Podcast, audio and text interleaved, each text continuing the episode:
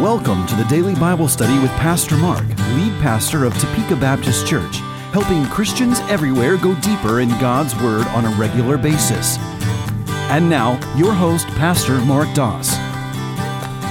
Job chapter 25 is a unique chapter in the book of Job, and there's a couple of things that make it unique.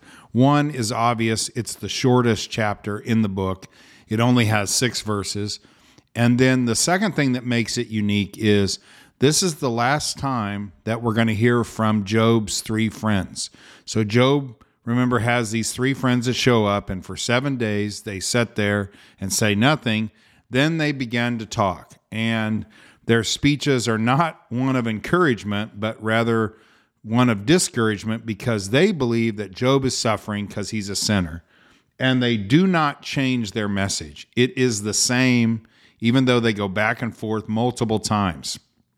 Now, this is Bildad's response, and I think it's the last time we hear from him because honestly, they don't have anything else to say. I mean, they just keep saying the same thing over and over again. And this chapter is their just final argument summarized as simply as possible. It is unique too because it's Bildad's second turn speaking to Job. And we, we looked at Eliphaz's last week, but we never hear from Zophar again. So Zophar talks to him one time and interacts with him, which remember, he was really one of the most arrogant ones. He really had everything figured out, but he doesn't speak to Job again. Now, you may look at this and go, well, what in the world? We got a lot of chapters left in the book of Job. And we do. But we're going to see Job's response tomorrow, which he spends several chapters responding. Then we have a new guy that comes on the scene and he he's giving his opinion and we'll deal with him when we get there. But then it really ends with God responding to all of them.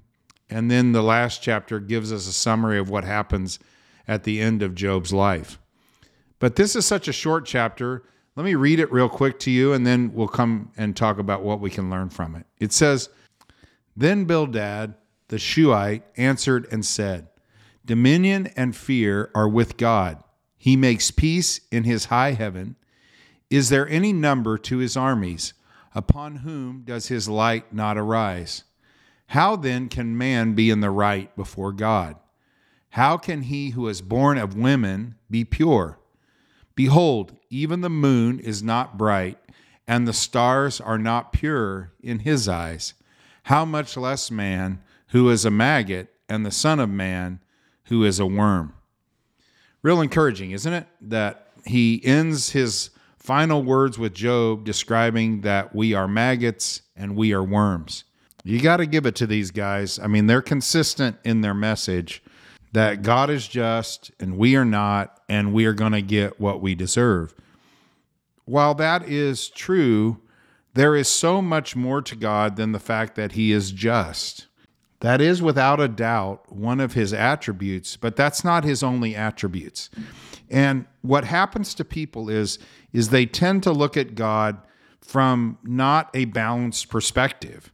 Like you'll have people that just lock in on the love of God. God is loving, and a loving God wouldn't send anybody to hell. And it doesn't matter what I do, there's not going to be any consequences for it because God's not that way. So they lock in on these positive, we would call them the positive attributes of God. And then you have other people who lock on to what we describe, I do not believe they are, but the negative attributes where God is just and God will judge people for their sins. And the truth is is that God is all of that. He is just. He he will judge us for our sins, but he also is a God of mercy and grace, and that's why he sent Christ because he knew that we couldn't save ourselves. And so Jesus came to offer us the gift of everlasting life. So yes, God is just, and anybody that rejects him and rejects the good news of Jesus Christ will spend an eternity separated from God. So, yes, he is just, but he is also merciful and he's also gracious and he gives us all kinds of time. If you were in church yesterday, you know that we talked about this in the sermon where God gave the people of this earth 120 years to repent, to change.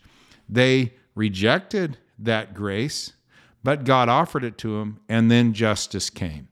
So let's remember that God is well balanced, and let's be well balanced in our view of Him.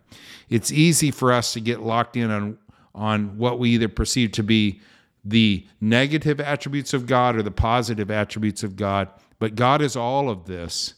So let's thank Him for His holiness, His justice, but let's also thank Him for His grace and mercy too. Lord, we know that we are what Bildad described us as. We are worms. We are, in a sense, maggots.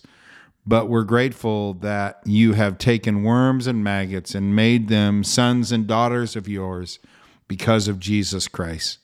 Help us to enjoy that grace, appreciate that grace, and have a heart of gratitude as we begin our week. We pray this in your name, Jesus. Amen. Have a great Monday, everybody. Talk to you tomorrow. Thank you for joining us today on this episode of Daily Bible Study with Pastor Mark. As you go about your day, may the Word of God resonate in your heart. If you like what you've heard today and want to hear full sermons from Pastor Mark, join us online at topekabaptist.org.